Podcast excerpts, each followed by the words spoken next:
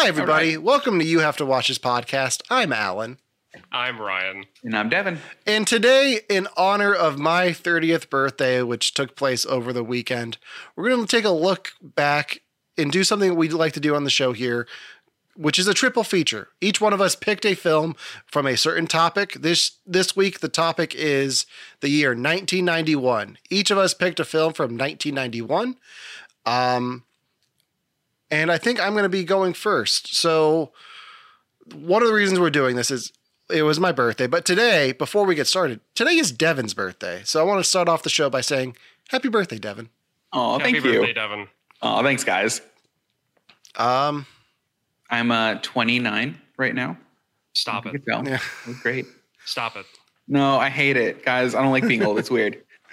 yeah, um you'll still always be older than me. So you've got that going Makes for me you. feel so much better. Thanks. But you'll Eh, but eh. you'll also always be younger than I am. yeah. that actually That's does make true as well. So anyway, we're going to start off with my pick for the year 1991. This is a film that I don't remember seeing in theaters because I was born just before it came out. Uh, so my pick for the year 1991 was uh, Steve Martin and Martin Short in Father of the Bride. Um, let me see if I can pull it up here. Look at that. Steve Martin's joined us. Oh, Yeah, I'm gonna adjust it a little bit here. Look at that, Steve Martin. Uh, so, Father of the Bride. I probably should have had this pulled up on my phone before we got started. This is a remake of a Spencer Tracy film, but this film is directed by. Uh, sh- my phone is being stupid.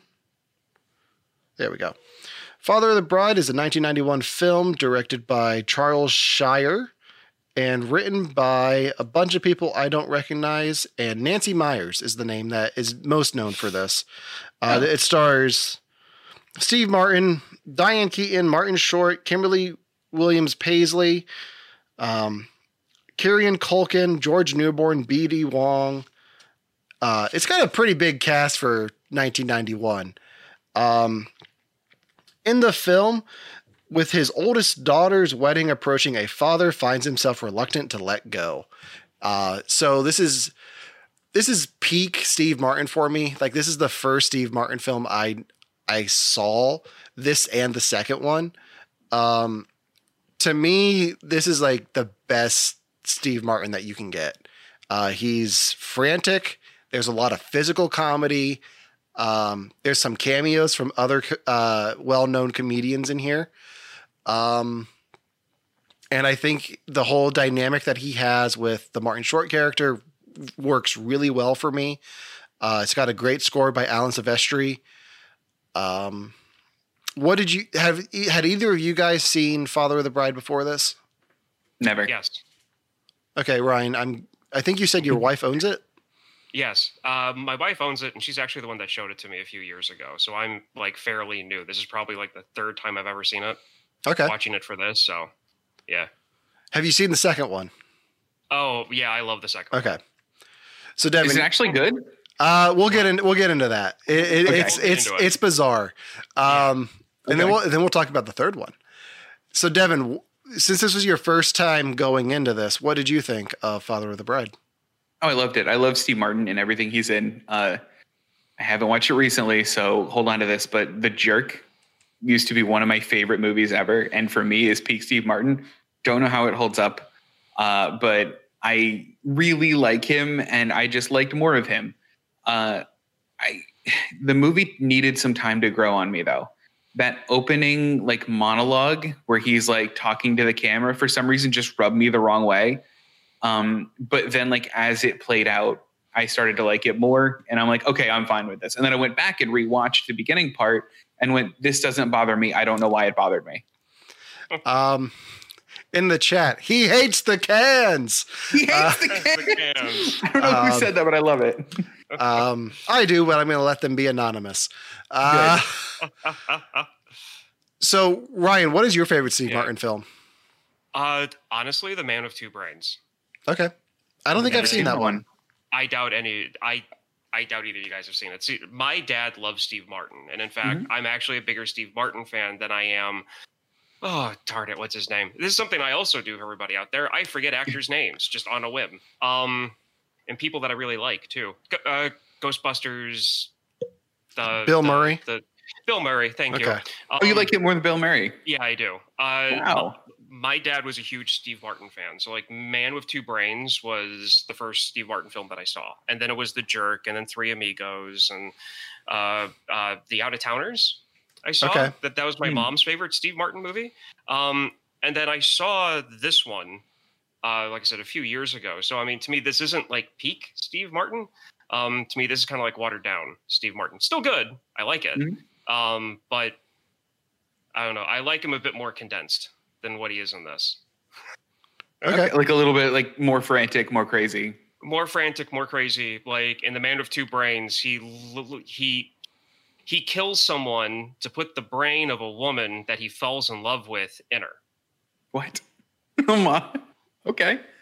And he's a brain uh, surgeon. You may have to make us watch this at some point. Oh, I'm going to. You- oh, It's definitely. It It's This going sounds like- to- This sounds like where they got the basis for the Wonder Woman 84 plot. it might have been. So, Devon, what did you think of Martin Short as Franck? He this? stole the show. He was the character. Every time I would wait for him, like he had his like opening scene in like the the bridal boutique, and I went, I'm mad we're not following him the whole time. And I feel like we got just the right amount of him because he didn't overstay his welcome. The accent never got annoying, but he was always the best part of the scene when he was in it. It, it's such a strange like you have Steve Martin playing it so straight in this, and then you Mhm. have Martin Short coming in with this out there character, like something right off of SCTV or SNL, um, where you can't understand a word he's saying with that heavy accent. Don't know what accent that is. I think they make jokes about it, not them not knowing where he's Yeah. from in the next one, but it, it's such a great foil to everything going on around him. Like this is such a straightforward and simple film, but then you have that bizarre aspect of that, and it just that I th- think that's what makes this film stick out for me is just that mm-hmm. that that craziness that's ed- added into this sweet story about a father trying to let go of his daughter who's growing up and getting married to the Yeah. voice of Superman and all of that. Um, was there any moments in this that stuck out to you guys as your favorites? My my favorite line in this is when he's looking out the window when the in-laws are bringing gifts over, and he just he looks out the window and stares at at at this like beautiful late '80s uh, Ford Mustang and goes, "A whole car." like and it's the words that he chooses to say like it's a whole car like he'd feel better if it was just the chassis and the engine but not the tires and the interior like i just i find that funny if they Um, didn't include the steering wheel, it would have been great. yeah, Yeah. yeah, exactly. So I mean that and any scene that BD Wong is in, I love that actor. Yeah, uh, Yeah. BD Wong showing up in this before Yeah. Jurassic Park, even. Mm-hmm. Um, and he shows I up again in the second one. So Yeah. I think we're missing the most important cameo though. The Eugene Levy cameo in this was phenomenal. just just singing uh, standards. Yeah, Eugene Levy can sing at any wedding I I put on. Like that's Mm-hmm. I, I'd buy that for a dollar. Going back to our conversation from earlier.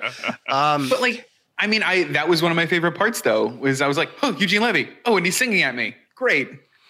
yeah, My, my like actual favorite line though was um was when they went uh, welcome to the 90s when they saw like the the cost of the wedding cake. Like, Yeah.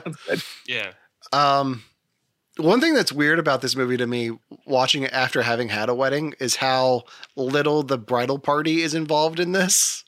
Because you don't see them until the wedding, which Yeah. is which is kind of weird. But it's also about the father of the bride, so I guess you wouldn't. Because I don't think the the father of the bride from my wedding really had much to do with our bridesmaids. Like Devon, did you ever did you ever meet my wife's dad before the show before the wedding? Before No, the show. not at all. I'm, I'm talking like my pot, my wedding was a podcast. We Um, live streamed it. It was actually our second time on Twitch. Yeah. Oh my god. No, I, Um, I hadn't. Like, it wasn't. I mean, you're right. It wasn't like really much part of it, and I didn't even know she had them. Now that I'm thinking about it, Yeah. You didn't know that my wife had parents, or you didn't know that she had bridesmaids in the movie. Well, I, I didn't know your wife had parents. Let's start there. But like they did, just didn't talk about the bridesmaids at all. They just kind of like glossed over them, and I'm like, guess she doesn't have them. Father of the groom at that wedding was wild. Yes, it was. Yes, he was, Bill. Yes, he was. Um, for me, my favorite scene is when George goes to the grocery store and just freaks out over the hot dog buns. that that part okay so one of the reasons why i like this movie is the fact that like from the very start i hate his character. And i don't Mhm. want any like it's just like everything that happens to him like and then he reacts to it it makes me want more like something worse to happen to him. And then it's a proper redemption for me you know like towards the end he gets a swift kicked in the butt and then he realizes that he's been like overreacting and you know he talks to the groom and everything. Um but yeah no it's just it's that yeah So, Devon, what do you know about Father of the Bride Part Two? I didn't even know there was one, to be honest. And then after this, I think Netflix recommended me Father of the Bride Part Two. That's all I know. Okay, I'm gonna I'm gonna describe Father of the Bride Part Two for you because no. it's um George Banks must deal with not only the pregnancy of his daughter, but also the unexpected pregnancy of his wife. What? Yeah, yes That's the plot. it Is is, it? It is amazing It's good? it's, it is good. Um, it is yeah because there's there's some scenes in this that my uh family always quotes from the second one. Like at Wow. one point, he's not sleeping at all, so Frank come Frank comes back and gives him sl- like these pills, and he just passes out at the dinner table. But he before he passes out, he asks his son, "Please pass the rolls," and then just falls over on the table. So whenever we're at Thanksgiving dinner and there's bread, it's always, "Please pass the rolls," and then right on the table. And face down. Yeah.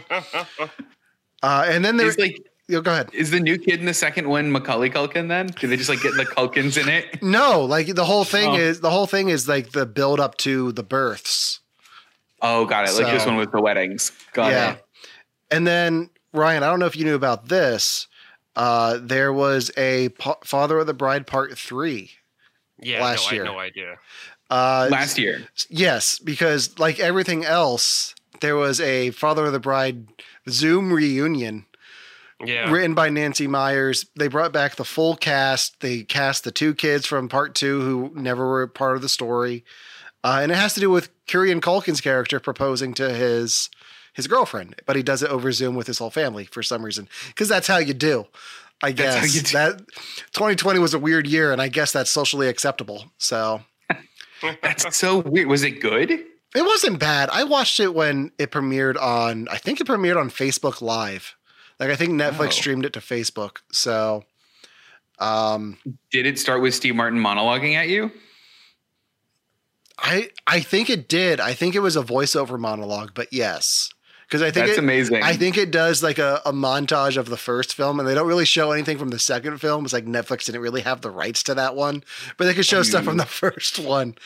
Uh, it's worth checking out if you can find it. I'm sure it's on the internet somewhere. Um, but yeah, I would recommend Father of the Bride Part Two for you, Devon, if you enjoyed this one. oh, I would totally watch it. Especially if you enjoyed Franck. Like if he stole the show for you in this, Oh, yes. he's even better in the second one. yeah What So- what right does he have being in that movie though? He's a wedding planner. Or does he like become like a baby planner? Or like is he the baby shower planner? He i it, it's yeah it, it's bizarre. Um, he becomes like a friend of the family, like, okay. and he I'll hel- he helps design the nursery. I guess is part of it. That's what I want. Um, just something to give, like just to just to piss Steve Martin off. Like George Right, Banks yeah. can't can't everything can't go right. I mean, he's in the the second one also deals with him having a midlife crisis and dyeing his hair. Oh, okay. And seeing Steve Yeah. Martin without gray hair is still weird, even though this film's Mhm. been out for like 25 years. yeah Um, I should watch this. so yeah, I I definitely recommend Father of the Bride if you have not seen it out there. Um, I have a weird question about this actually. Okay. I was thinking about this the whole time. How okay, this is gonna sound weird. How old were both of you when you first watched this movie? Oh, I saw this on TBS when I was probably somewhere between five and ten. Okay, great. That's what I was hoping for. Ryan, how old were you? 31 32 Great. Okay, we have a good spread here. When the, you guys watched this movie first, did the daughter just look like a toddler getting married. Because the whole time I'm just sitting there going, she's so young. She looks so young. And like, I don't know if it's like a casting choice or if now that I'm 31, everyone in their 20s looks like a baby to me. It, it is weird watching it now because she definitely looks younger now than she did then. Okay. So like she looked like when you watched it first, you're like, yeah, of course she's getting married. Look at how old she is. Yeah.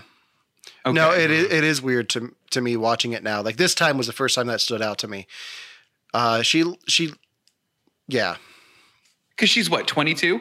Yeah. she's That's how old she says. They say she is. So Yeah.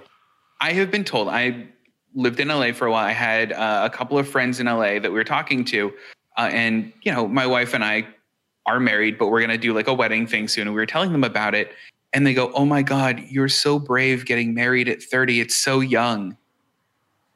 And like 30 was young for them to get married. So like for me, 22 is just like, what are you doing? You're also Like- talking about 1991. This movie was probably written in the uh, you know late 80s. So That's true. I mean, there's that, and that's one of the reasons why I'm like, I never thought that. I never thought that she looked too young or thought she looked like a toddler. Um, She's just so young. She came back from Rome from school, so I Yeah. mean, there's that. But I mean, yeah, no, it- it's like when you hit 30, yeah, no, people in their you know early 20s can look like a 13 year old. Great. Another thing I have to look forward that. to. I will forever. all right. So that does it for the father of the bride talk. We're gonna move on to Devon's pick for 1991, Yes. which was the Coen brothers film, Barton Fink. Yeah. All right. So this is a movie that I don't hear a lot of people talking about. Um, and to give you guys a little bit of background, I am a huge Coen Brothers fan. They are my number two favorite director. Um, Number one being Edgar Wright. Edgar Wright. Yes. Edgar Wright's number one, and uh, Coen Brothers are a very close second. And I think I realize I like them both because they all have their own unique style of movie. And I want to know a little bit about before I jump into to all of the the discussion about this. I want to know your guys' exposure to Coen Brothers movies. Have any of you seen Coen Brothers movies? They include uh, Miller's Crossing, Big Lebowski, um, Hail Caesar, um, No Country for Old Men, Fargo. Uh, they do. I've seen I've seen a few. I haven't seen them all. I've Mhm. definitely seen Fargo, Big Lebowski, mhm, um, Burn After Reading. Right, Burn After Reading's a big one. Um, Mhm. but I because of because of you and because of the show, the one of the Mm. last triple features we did was the pilot episode where we all had each other watch pilots from different shows, and I got really into Fargo, the TV show. Um, so I'm uh, I've become a big fan of their style because that show Yeah. expands on the world of the film Fargo, but also like pulls from all the Coen Brothers films. So I was really Yeah. interested to watch this one. Um, so I think I, I think either you need to make me watch more Coen Brothers, or I just need to do it Mhm. on my own. I'll make you watch more. Ryan, have you seen any Coen Brothers before this? It's really hit or miss with me. Like Okay. it really is. Like I like Raising Arizona. I Mhm. really like Spies Like Us. Mhm. Um, I hate Burn After Reading. uh, and what was the other one that I completely forgot about because I didn't like it that much? Oh, I can't remember. But anyway, like there's their their styles really hit or miss. Mhm. Yeah. So yeah, Okay. Um, okay, so this movie um, is kind of the start of a lot of their their specific style and a lot of their like overall casting choices. So some of the actors that you see in this, you see in a lot of Coen Brothers movies. So this one has uh, John Turturro in it, which is in a he, you know, him, John Goodman are in a lot of it, and so is Steve Buscemi, who's also in this movie. So this is kind of where a lot of it gets its start. So have either of you seen this movie before? I No. asked that. No, neither of you have. No. Okay, so what did you think? Um, I I have a lot of questions for you, but I only have one Right. written down, which I'll get into then. Okay. Um, I think I said in the chat we have, or in our group chat, that we have a lot to talk about with Yeah. this one. So Oh, we're gonna try to keep it tight, but yeah, I we've- can keep we- mine simple. yeah. Um, this should have been directed by Wes Anderson, yeah. straight up. It felt like Grand Budapest. It really did. It- I Yeah, I got Yeah. a lot of vibes from that as well. It's like a dirty And- Grand Budapest.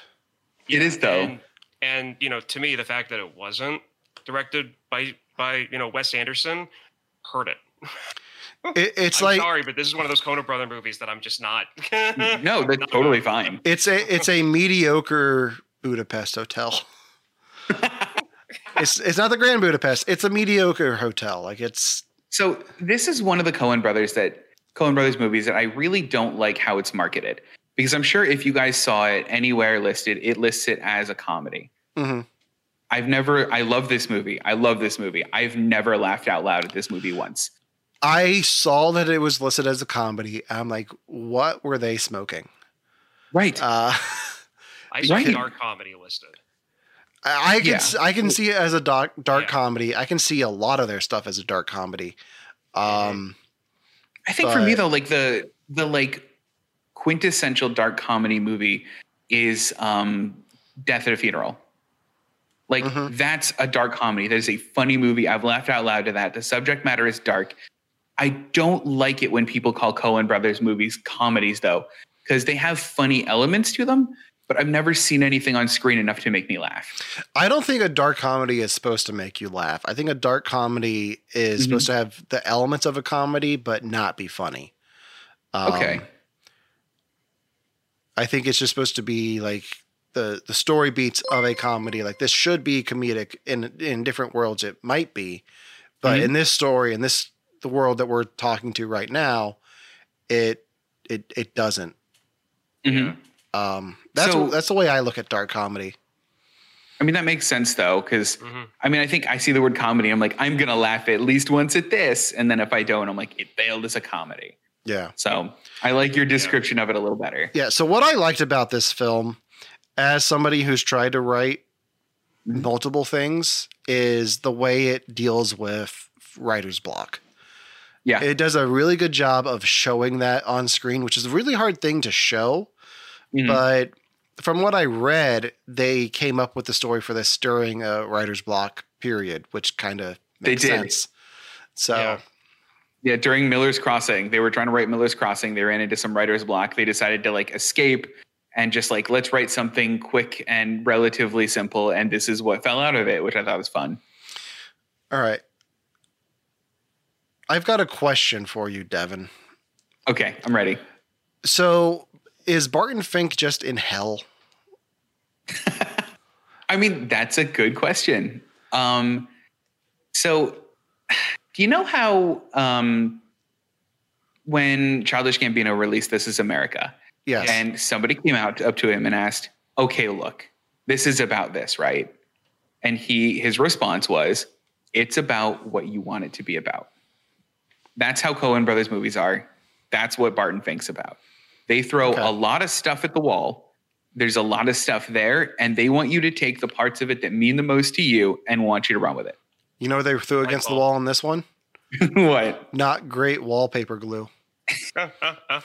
Those scenes are so disgusting. The wallpaper. They are glue. the, the the slurping noise that it makes when he pushes it against the wood. No, no, Yeah. and then he like shows it on his hand after. Just I hate it. You, you, you have you, have no idea how uh, how many times I wanted that to be the Blob from the '80s Blob movies. Like everybody would die and the movie would be over. But anyway, um, you know, Speaking of, I like that whole thing about you know like there are movies like you kind of take from it what you want and I, I wrote this down as a tagline that i was going to say and Yeah. now it's less of a joke and more of like oh i could definitely see this movie being this way if that's how they want me to interpret it Yeah. um, and i have right in my note thought on movie uh, barton fink is a movie about a creative man with untreated adhd that should have been directed by wes anderson I mean, yeah. I mean, he does. He's Yeah. sitting in his room. He's getting distracted by like little things. He's, he's getting lost in thought.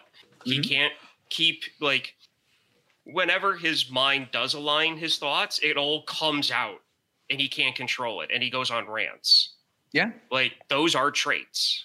And so I was like, yeah, I definitely connect with this guy on that level. It was just there was the style of the movie that I just couldn't like get into and that's why I'm just like, ah, you just wanted to be Wes Anderson. yeah. yeah. So, talking about story beats of the movie, how did you guys feel about where the story went? So for anyone who hasn't seen the movie, go watch it. It's nice, but I'm going to go into some spoilers here. Uh, the movie is about a writer who is like the toast of Broadway. He's a great Broadway writer. He gets hired by a movie company, a movie production company, to write a wrestling movie. He doesn't know how to write a wrestling movie and spends the majority of his time trying to write this movie uh, and hanging out with his next door neighbor, uh, who turns out to be a serial killer. And that's kind of the that's like the hook of the movie at the end. How did you guys feel about that? Did you think it deserved it or earned that kind of twist? I think it. I think it earned it because there is yeah. like that last speech that John Goodman, friend of the show, John Goodman has. Friend of the show. I love John um, Goodman, national yeah. treasure. I, am not going on about my love of John Goodman again. I did that too much in the uh, last time we talked about him. Uh, Captive State, I think it was. It was. Yeah. Um, so go check that out. But John Goodman's fantastic in this, and I, from the moment you meet him, something seems off about him, mm. and it's such a slow burn to get to that last moment with him, pun intended. Uh, ah, but I think it's such a well written character that everything that you see play out towards the end is built towards and definitely deserved. Ryan, do you share that sentiment or? Yeah, I mean, yeah. once once the, the, detectives got involved, I got more interested in the storyline. Mm-hmm. So yeah, I mean, I'm not sure if I'd fully agree that it deserved it, but I was happy that it happened. Because um, it gave it somewhere, it gave it momentum. Yeah, yeah. Like it gave it somewhere to go. And then, you know, like I, f- forever in my mind from now on, whenever somebody says John Goodman, I'm, I'm just going to see him running down a hallway that's on fire, carrying a shotgun, going, I'll show you the life of the mind. and so, I mean, that, you know, thank you, Devon, for that. You're welcome. That's what I'm here for. So every, every time he yelled that in that scene, I just couldn't help but picture the Joker from the Tim Burton Batman. I'm of a mind to make some moogie. Which is still Good. a bizarre line, but it that scene also reminded me a lot of Lord of the Flies and like the whole Beelzebub thing. Oh, from yeah. from that book. Um, so that's why I was like, so this is so I the way I interpreted this film is Hollywood is Barton Fink's hell. He's a Broadway writer. He doesn't want to be there. He's taken there on a whim for a job, and it just all goes up in flames around him. That's the way I. I that's, that's why. I, that's why I looked at this. Ooh, and then the box he's carrying around is basically his remembrance of his past life, the last time he was happy. Ooh, I like that. I'm starting to come around on this movie. okay. Oh, see, oh great. We changed Ryan's mind on something for once. All right, so I actually took it a different way, and you guys are going to recognize my approach in it because it's a very stereotypic Devon approach to everything. okay. It was a cynical approach. Um, for me, it is the dangers of intellect, uh, pseudo intellectualism. That's what this is. So you have Barton Fink sitting there going, I am the voice of the people. I listen to everybody. And John Goodman trying to tell him a freaking story about him. And, you know, John Turturro just sitting there being like, it's the common man. It's like you. But he doesn't care. Like, he doesn't care to listen to anybody but himself. And that's him the entire time. And that's also the writer, the other writer that he runs into, is it's all just that. Like, it's all just the dangers of pretending to be a pseudo intellectual. Okay. That's what I took away yeah. from the movie. It's it's my standard cynical Devon approach, but that's why I like it. well, I um, I googled the film after I saw it, and I actually mm-hmm. found a review where that's where they were saying that. Oh, really? Like, hey, look, this is Coen Brothers movie where they dive into like the dangers of overthinking. Mm-hmm. And so, like, I read it, I'm like, oh, okay, that's a cool point of view. And I'm like, but I, you know, it's like I whatever until now. now we've you know been talking about it, so. Yeah. I mean, but that's the one thing I like about it is there's so many instances in this movie where you can just take that little bit and go, okay, this is what the whole movie's about. Got it. Yeah. Devon, chat is calling you out for using four dollar words like pseudo intelligent. I can't read the chat. I don't have my glasses on. But like pseudo intellectual? Yeah, that. Um, stop it. Don't make me, don't make me fly over there and slap you. Listen, even, over even, here, over here, they're called four pound words. All right. Fair, fair enough.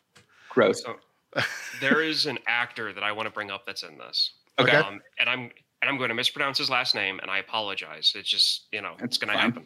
Uh, Tony Shalhoub. Tony Shalhoub. Tony Shalhoub. Shalhoub. Yeah. He is one of my favorite actors. I remember Agreed. seeing him. The first time I ever saw him was on a show called Wings. Um, and then uh, and then I saw him in a uh, in like a bunch of random stuff like Siege, which is another one of my favorite movies.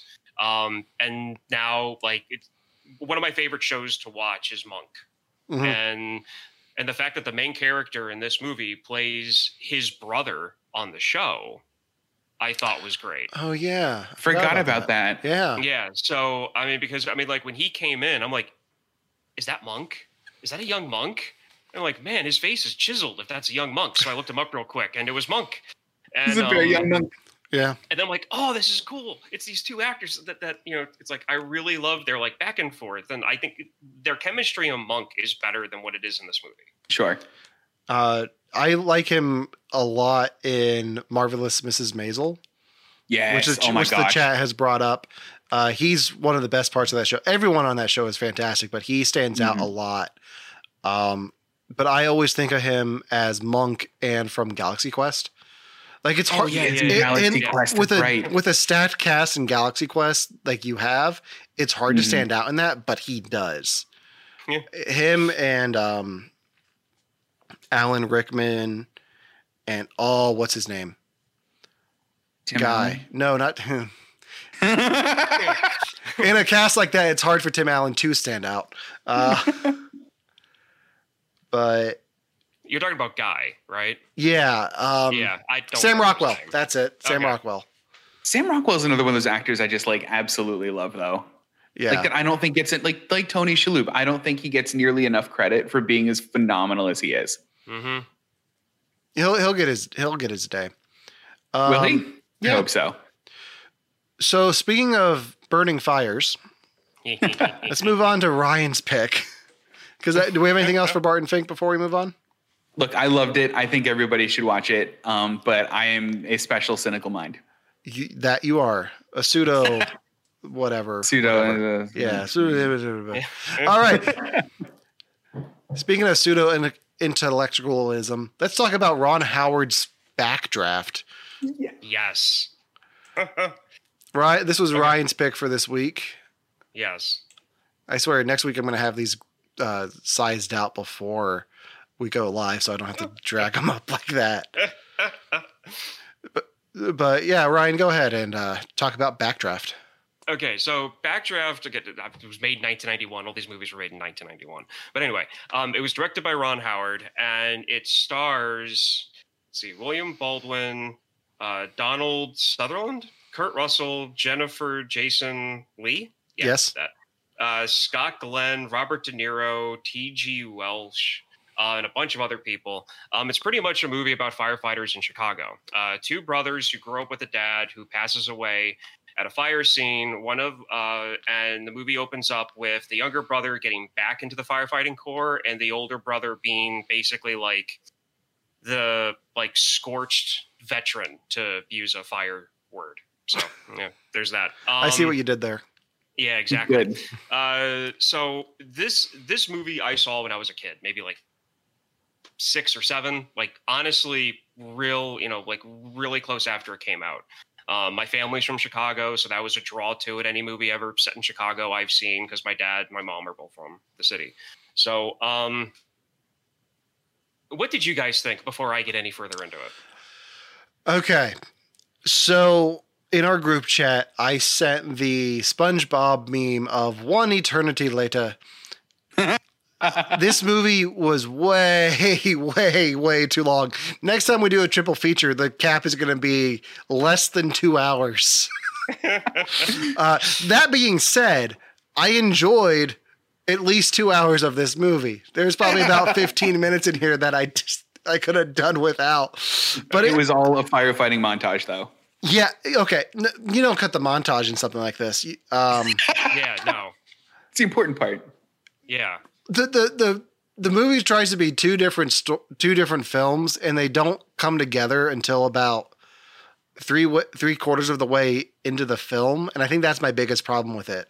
Other than other than that, it's your standard Ron Howard ensemble film like Apollo thirteen, where you have this big cast of actors and um, William Baldwin for some reason. um, I actually have a tidbit on that. you yeah, like. because they couldn't get Alec. Alec was like, "Hire my brother," and they did. Yeah. Uh, Is that really how that went? yeah, there was somebody sitting in the wings on this one that that that was it uh, uh, that, that that didn't get the part. um, Who is it? Brad Pitt. Really? Brad Pitt was told by the studio to do a different film. He would have crushed it. what fil- what other film did he do? You know what? It was on the IMDb thing, and I took the screenshot of. Was it of Thelma and the Louise? one. I yes, it was. Okay. I think Oh. that's what it was. Yeah. God, cool. my mind is weird that I could pull that out of thin air. Um, Devon, what did you think of this? yeah. I liked it a lot. So this is another movie, and here it goes. I knew what this movie was about before I turned it on. I was like, it is a firefighter movie. I'm gonna leave this movie wanting to be a firefighter because it is going to be the only noble career a human can take. And it wasn't that. It was a murder mystery. And I Yeah. didn't know it was a murder mystery. And I was so charmed by that. And like Allen's totally right. The murder mystery part didn't show up until like way late in the game. There was like that slow burn where like at the not pun not intended there, where like at the beginning, uh, Robert De Niro was like, I'm checking out the fire. And then like that was it for like an hour. And then he came back. And like Yeah. I thought, you know, I thought that was cool. Like I thought that was like better than just like, aren't firefighters great? Isn't their job hard? Like I'm glad it wasn't that. Yeah, the way De Niro presents himself in his first scene is like, okay, so he's the guy who's burning down these buildings because it's it's very. Uh, I'm Al Pacino.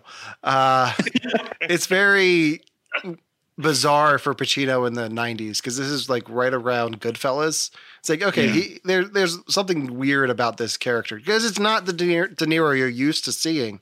So that that threw me off a bit. I thought he was going to be the arsonist, and we're not going to spoil who is in case anybody out, out there hasn't seen Backdraft. I mean, it's hard to believe if you haven't seen Backdraft. It's been out for 30 years, and um, True. but well, let's not spoil who the actual Yeah. No. Person Okay. is. I will spoil. Uh, okay, I will talk. I want to talk about the opening scene of this movie quick. Okay. Um, Okay. so the film opens with Kurt Russell as the the two main characters' dads. Yes. Yes. Yeah. Um, so the way this movie is marketed, and like I, I got the DVD from my library. Support your local libraries. Um, Kurt Russell is on the box. He is the first build in the movie, and then they kill him in the first five minutes of the movie. But the way I like, I put the DVD in, and I see him go to the fire with this little kid. I'm like, oh my god, they're gonna kill the kid like the fact that I knew he was in this movie, like Kurt Russell was like the main build in this movie. I thought they were going to kill the kid at the opening. I was like, "What the hell is Ryan having us watch?" Um, luckily, that's not the case. Uh, Yeah. They they kill Kurt Russell, and then he plays his son later on. Okay, yeah, I don't know if I loved that. I was like, we could have gotten anyone else except for Kurt Russell to play the dad. Like, And I feel Right. like I feel like they did well, some weird makeup thing to make him look younger, but yeah, they gave him a mustache. I mean, also that.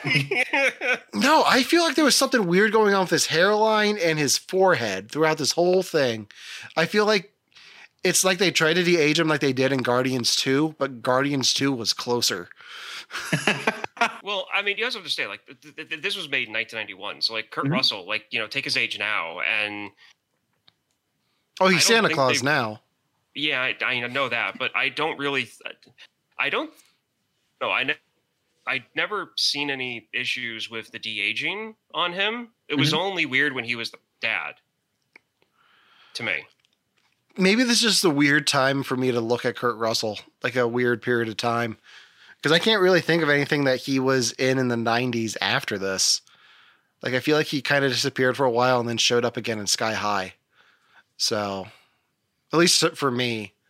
Yeah, so like no, I, I know. I know Overboard, Kurt Russell, and then Sky High, and then Quentin Tarantino era Kurt Well- Russell. I have an actor suggestion Okay. who who would have played their dad, and that would have been Robert Shaw, the sheriff from Jaws. Because Okay. to me, the actors I named, Robert Shaw is the only one missing from this group. Like he's like the one that's missing from like this group of actors. I feel like he Mhm. would enter like would be a nice fit in in with Donald Sh- uh, uh, Sutherland and uh, and Scott Glenn. I feel like he would have fit in well with that group. I, I Uh, think you're right. him as being the dad would have been fine. I think he had a good reason to not be in this film. He died Why? in 1978. you serious? Yeah. Oh no, I forgot about that. Oh well. he's a little busy. I mean. I did like dream casting. That works. Like i- Yeah. i- in your Yeah. perfect world, you would get Robert Yeah. Shaw. But yeah, Yeah. He, he died in 78. So Oh, Okay. it's awful. So I don't think his agent got a call on this one. no, I don't, I don't think so either. So about it being feeling like two movies, I completely Mhm. agree because that's something that I was going to bring up because Mhm. I honestly had not seen this movie since I was like 10 Mhm. To be perfectly honest, like I haven't seen this thing in forever. Um, and I didn't realize one how long it was, and I even warned you two. I was like, "Hey guys, I didn't know this was like two hours and fifteen minutes long. I'm sorry." um, at one point, and uh, but like if you go to like the 55th minute of this movie or like the 56th minute of this movie Mhm. it, it almost feels like this could have been two separate films. Like the first hour and 20 minutes is strictly a firefighter family drama and then half is like that murder mystery thing so i mean that's that that's something that i picked up on See, the, the- well. what what threw me off about the first act of this movie was I thought it was going to go in so many other directions than it did. Like yeah when William Baldwin goes to see his nephew and sister in law, and Mhm. she's like, "Oh, he hasn't lived here in months." I was like, "Oh, is he going to mo- try to move in on his his sister in law?" That's what I thought. Mm. Um, and then he doesn't. Um, but then like the the Okay. kid at the beginning who I thought Yeah. was going to die, and the But the- I actually really like that, like going in different directions. I thought that was cool because, you know, I I like it a lot when a movie isn't the like weird view of it that I have. Mhm. And it wasn't like I w- when they were they were at like a retirement party at one point, and William Baldwin gets offered a job to work along with Al Pacino to investigate a series of fires. Uh, and he turns it down. And at one point, he goes, Dang it, don't you understand what I'm trying to do here? I'm trying to do something real. I'm trying to be a firefighter. And I went, Ah, all right, movie. And it got so much better than that. And I love Yeah. that. Like it made that part totally fine. S- so one of the things that took me out of this movie Uh-huh. was the playing of Heat Wave. oh no i love that part of this film I would- love it I was like, of course, you've got to play Heat Wave because you're firefighters on your way to a fire. Not the only firefighter film to do that. Like that, I guess that's a staple of firefighter films. You just have to play that song at some point. you have to. Yeah, and was it was it? Uh, I sent you guys in the group chat a, uh, a video of that scene today, and then I put a GIF of like somebody having like goosebumps on their arm because it does every, every time I see that scene and they start playing. Uh, and they start playing that, I get chills. I don't know why. I it's miss- just amazing. I- Chicago in the background, the flags. Um, also, for the first half of this film, I did not know it was Chicago. You know what? I didn't know this was Chicago for the first half of this film. Oh, really? Really, until until I saw the skyline, I I didn't know. oh, because on their helmets it said Chicago, and on the I side of the don't fire pay. trucks, it I wasn't Chicago. paying that close And- to. I, this is a Ron Howard film from 1991. The only thing I really picked up on was his brother showing up in it as the medical examiner.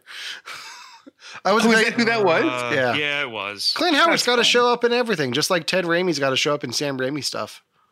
Yeah, like Uh, at the um at the bar they're at, like people are Yeah. like somebody yells out, "Hey, Chicago firefighter class!" So I'm like, I'm surprised you didn't catch, you know, like I'm just, Yeah.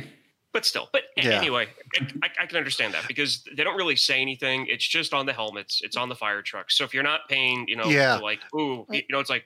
What's his engine number? You know, Well, like the- what's on the plate on the helmet. So The other thing of this is I didn't watch this with my uh, stereo system on. I just put it in the Blu-ray player and let it play through my TV.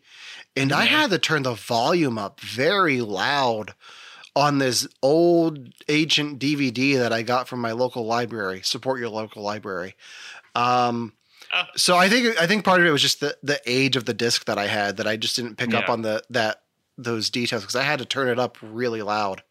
Ah, Mhm.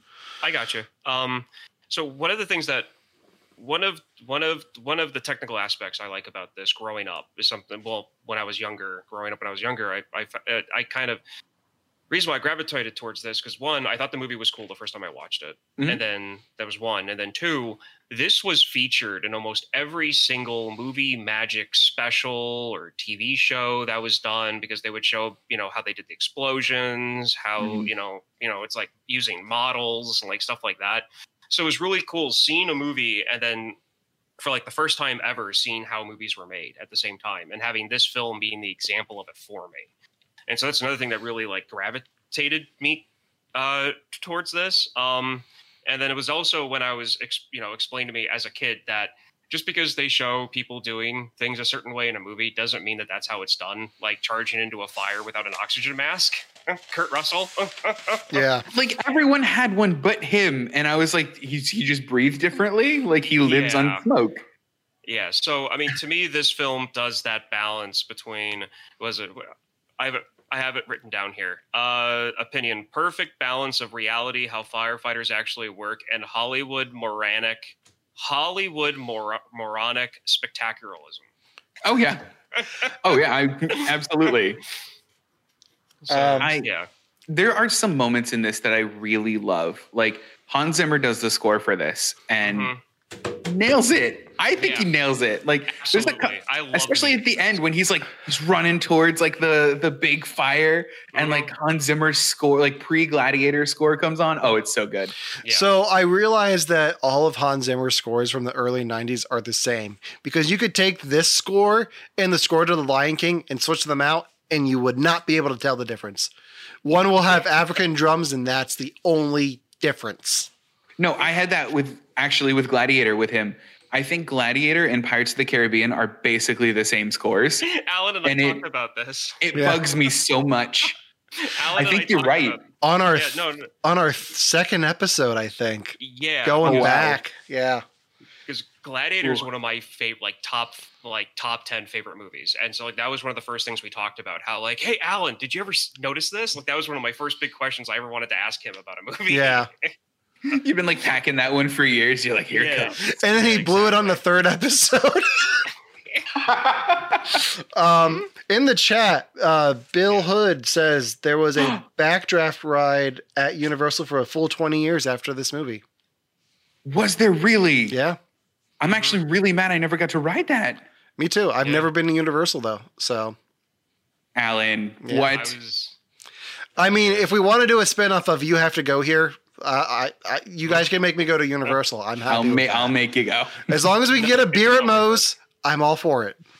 it's So- not worth it. The backdraft ride's not there anymore. It's pointless. I think just like have a cardboard cutout of like Kurt Russell next to like a trash can on fire, and I'm fine with it. That's like all the ride I need. Did I um hate you now. did they close the backdraft? Wait, what'd you say? I said I, I hate him now. Well, no, what, I got that part. Devon, what'd you Yeah. say? Oh, I said just have a cardboard cutout of Kurt Russell next to like a trash can on fire, and that's all the ride I need. That's the wrong actor for the Hmm. wrong scene, by the way. That was the Baldwin that opened up the trash can. It was though. It was on fire. Um, anything else on backdraft before? Uh, This was fun. yeah. um, yeah, I I don't know what I don't know what else we got to say for this one. Well, um, I do have a few notes from an actual article from the uh, Orlando Sentinel from a 1991 article on this movie where they Uh-huh. they actually interviewed firefighters. Th- th- th- uh, th- th- There was a fire chief that paid to rent out a whole movie theater Mhm. so uh, so that all the firefighters in his company could go watch this movie the night it like premiered. Um, and there was a I have a quote here. Uh, a uh, there was a firefighter EMT. His name was uh, his name is Richard. Mhm. gave the film an eight on a one to 10 scale for technical accuracy.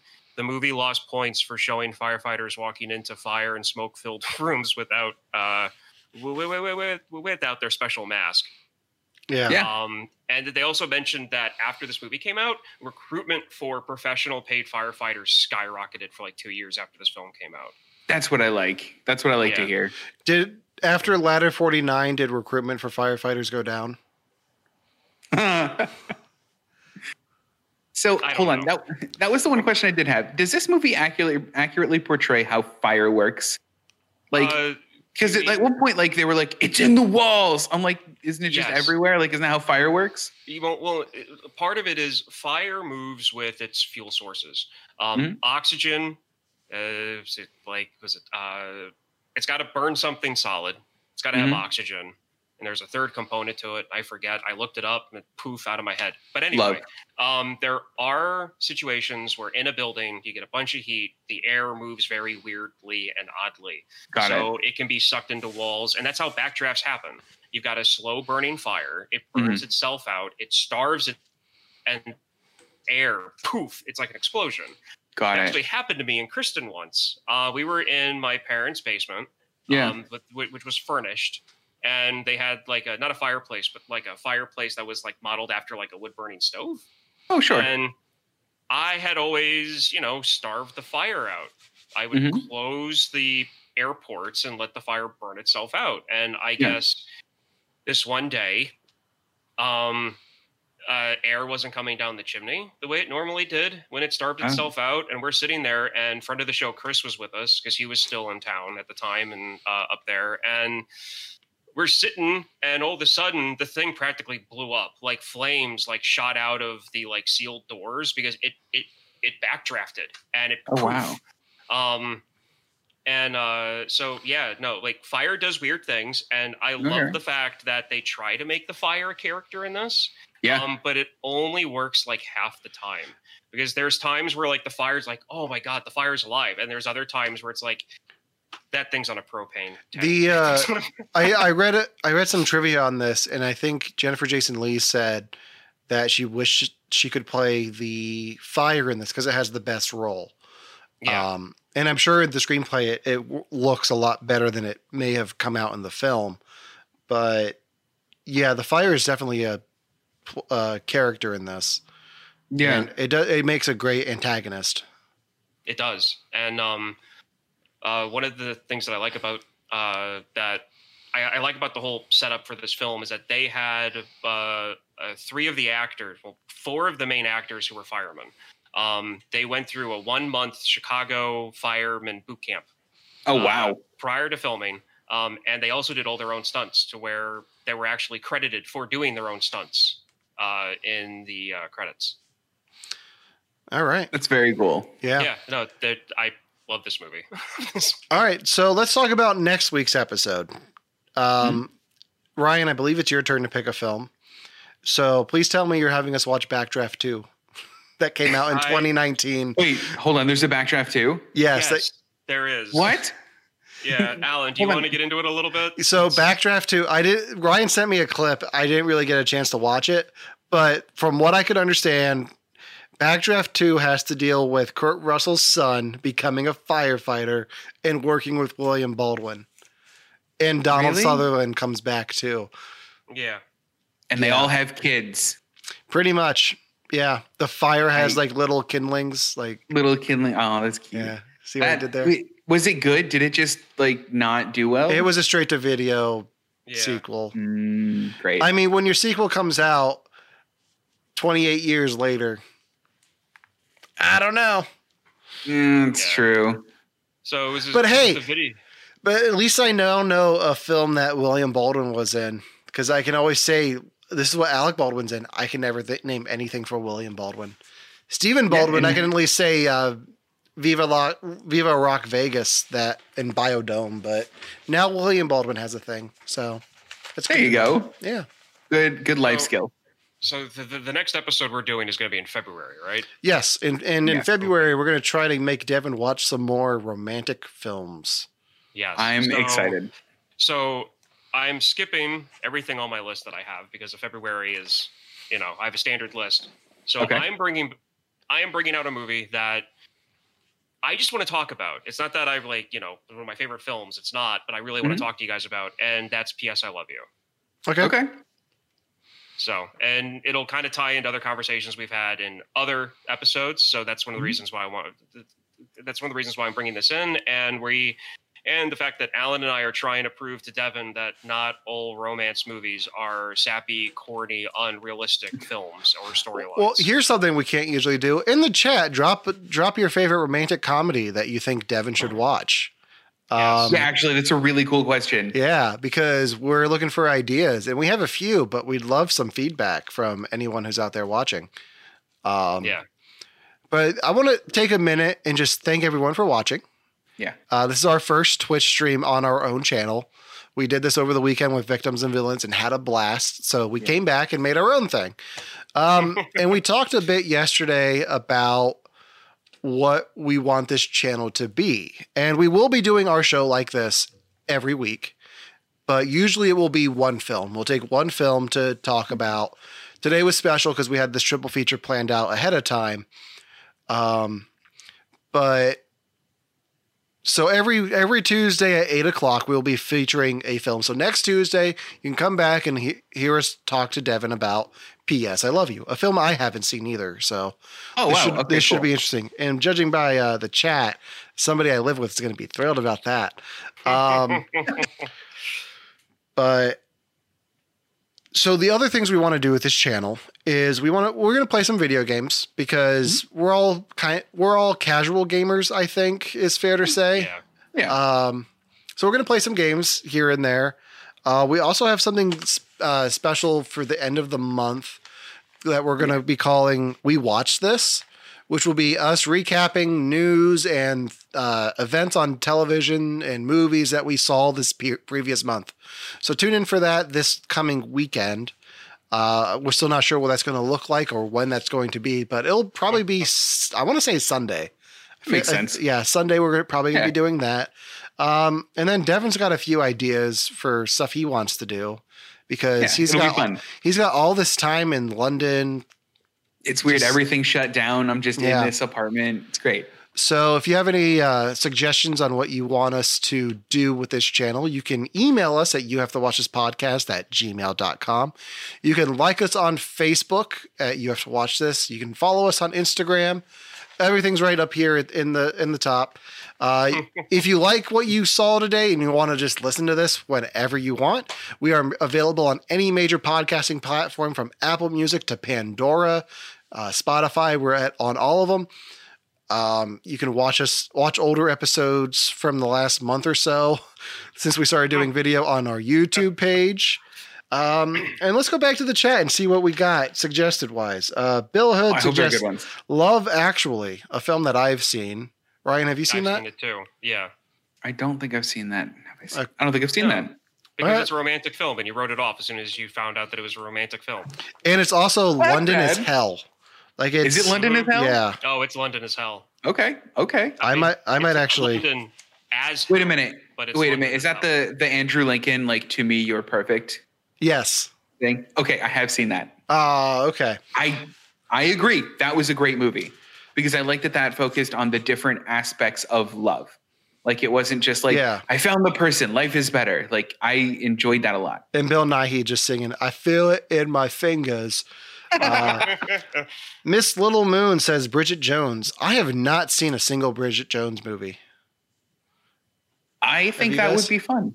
Al- I have- also London. I've- So I've Also I've, London. s- I've seen all of them. So if you want, I can like throw these out randomly. The Bridget Jones ones. Yeah, I mean, I I know who wrote that, and um, I know that person loves all of the Bridget Jones movies, uh, and I've seen snippets of them.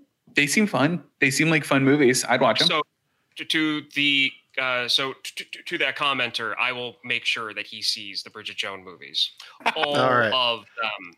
all right. Bill Hood says uh I, I missed one. Sorry. AMB five six eight eight says an affair to remember. Uh, That's also on the top of my list to make you watch. It's a older film. Oh, okay, yeah, I don't know if I know that one. It's the uh, meet at the top of the Empire State Building before Sleepless in Seattle.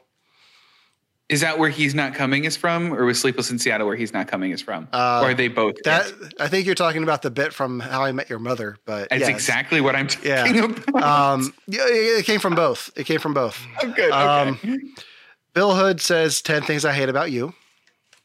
I don't know. That one's is that one um modern retelling of Taming of the Shrew? Yes. With Heath Yeah, Ledger, Julia That is the only thing I know about that movie. I would love to watch that movie. okay, we'll have to add that to the list.